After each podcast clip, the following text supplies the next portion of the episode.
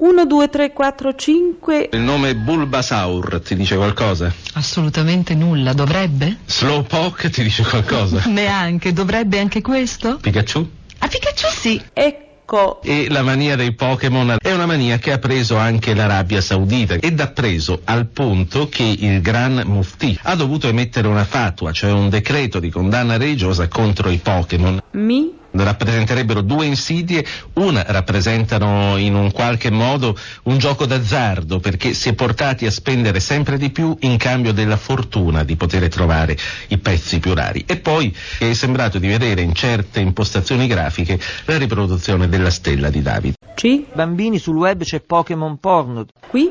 Gli eroi del cartoon stupratori su internet. Ora su internet arrivano i Poképorn.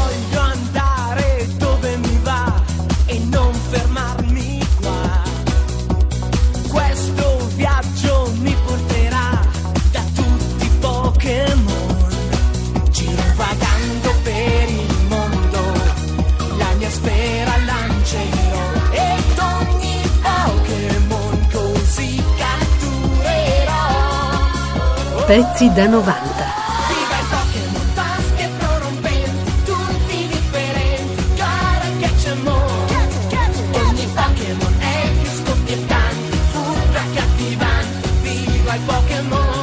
Ketchum è un ragazzo che vive nella città di Palle. E ora che ho compiuto dieci anni potrò diventare allenatore di Pokémon. A dieci anni si può diventare allievi del professor Oak, l'esperto di Pokémon della città. Viaggerò per imparare l'arte di addestrare Pokémon. Il mio grande sogno è di poter dichiarare un giorno a tutto il mondo: sono diventato maestro di Pokémon! Maestro di Pokémon! Questo diventerò! Ash, fila a letto. Sono le 11 e dovresti essere già a dormire. Ma domani inizio il viaggio da allenatore di Pokémon. Non riesco a dormire. Beh, se non riesci a dormire potresti almeno prepararti per domani. Guarda questo. Buonasera a tutti. Domani sarà un gran giorno per la nuova classe di studenti di Pokémon, perciò vorrei presentarvi Bulbasaur, Charmander e Squirtle. Tutti e tre sono a disposizione dei nuovi allievi.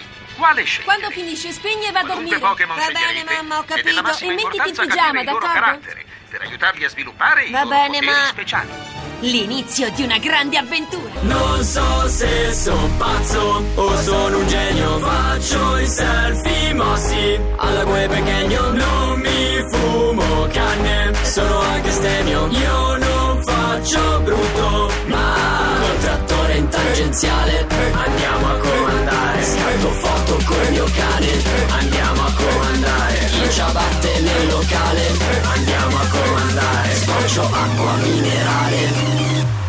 Andiamo a comandare.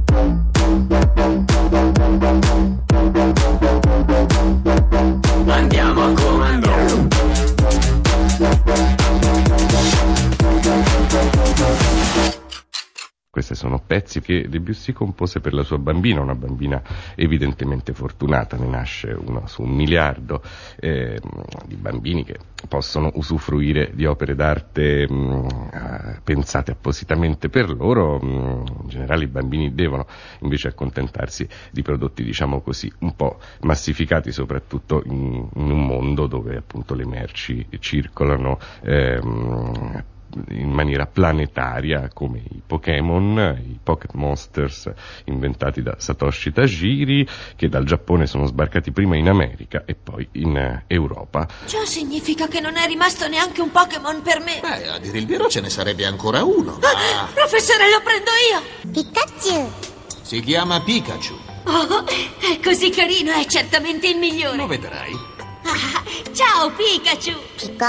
Continuiamo a Caterpillar parlando dell'unica guerra che in fondo veramente ci piace. La guerra contro i Pokémon! No, non proprio. Cioè, anche contro. Però la guerra contro l'impero del male. Eh, beh, la guerra contro Mediaset, che in questo caso annovera fra le sue file. I Pokémon! I Pokémon. Sono articolazione dell'impero del male perché li hanno presi prima loro. Certo. A noi, l'impero del bene, sono toccati i Digimon. Digimon. E allora contro i Pokémon si è scagliato il Consiglio Comunale di Rimini e noi a questi uomini valorosi ci rifacciamo nella persona di un loro consigliere, Samuele Zerbini. Samuele, buonasera. Buonasera, buonasera a voi. Zerbini, noi siamo idealmente a fianco del Consiglio Comunale di Rimini perché vi siete scagliati contro i Pokémon, questi mostriciattoli che rovinano la vita di noi genitori che non ci capiamo niente in questo mondo. Perché lo avete fatto, Zerbini? Ma eh, i problemi qui sono due. Sì, Uno è soprattutto il merchandising che gli va attorno ai Pokémon. I fottuti zainetti. Oh, se fossero solo gli zainetti, Le biro, gli carte, astucci, le figurine, carte. le cicche. Tutto. Eh, sì, dicevo perché sono costruiti per vendere. Eh un cartone prodotto fatto per quello. Commerciale. Punto 2. E il punto due, perché eh, soprattutto negli spot, e ci riferiamo a uno spot in particolare, si invitano i bambini a stare piuttosto che in famiglia, meglio i Pokémon. Questo No. è il tema. No, questo Eh, sì. viene fatto. Sì, sì, sì, è proprio così. È un Pidgey. Il Pidgey è un Pokémon volante. Tra tutti i Pokémon volanti è il più mansueto e il più facile da catturare. È perfetto per verificare le abilità del Pokémon di un allenatore principiante. Ma è fantastico! Che fortuna! Pikachu, vai a prenderlo, è il tuo momento. Arriverà il giorno in cui mi dirai di sì. E perché no? Ehi!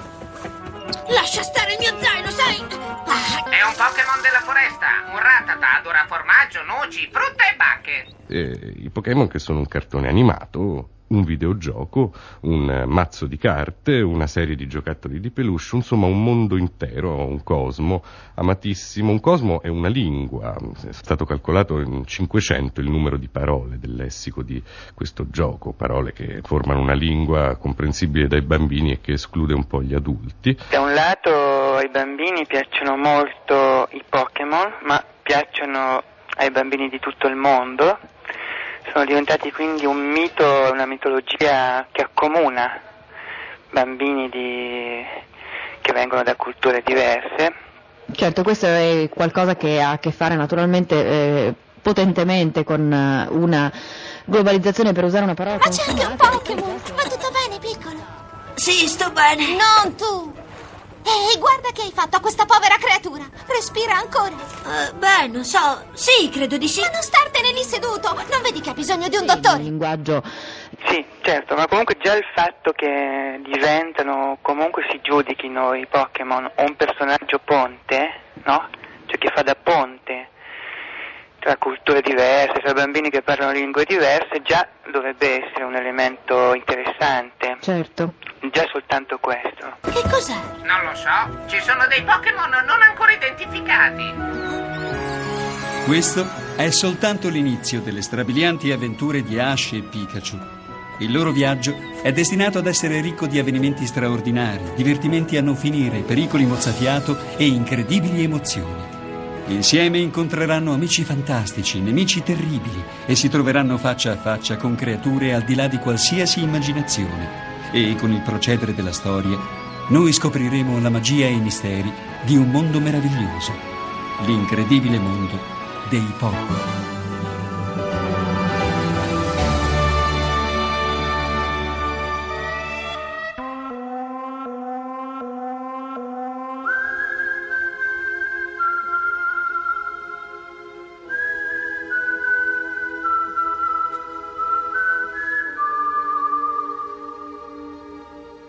Miltos Manetas. Lei ha detto che i Pokémon sono paragonabili a Gesù Cristo e che se oggi Gesù tornasse si trasformerebbe in un Pokémon, in un Pokémon gigante come questo che ha una dimensione enorme. E com'è che si chiama? Non lo so come si chiama perché io non gioco neanche con il videogioco. In genere i profeti hanno questa, hanno questa abitudine di prendere le forme più celebrate del momento. Allora Gesù quando è venuto sulla terra la prima volta si era vestito tipo da que- quell'immagine da fricchettone che è rimasta celebre fino ai nostri giorni ed era ebreo che era una cosa tipo contemporanea, era super essere ebreo in quel momento. Greco era molto già passato, romano era tipo l'americano del nostro tempo. Allora ho pensato che tipo se veniva oggi come verrebbe? Non verrebbe come una rockstar perché le rockstar sono troppo viste, verrebbe vestito da videogioco.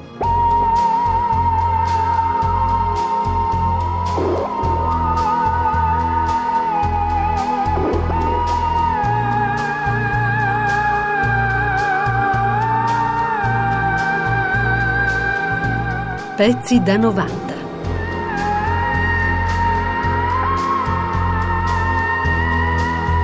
Pezzi da 90.rai.it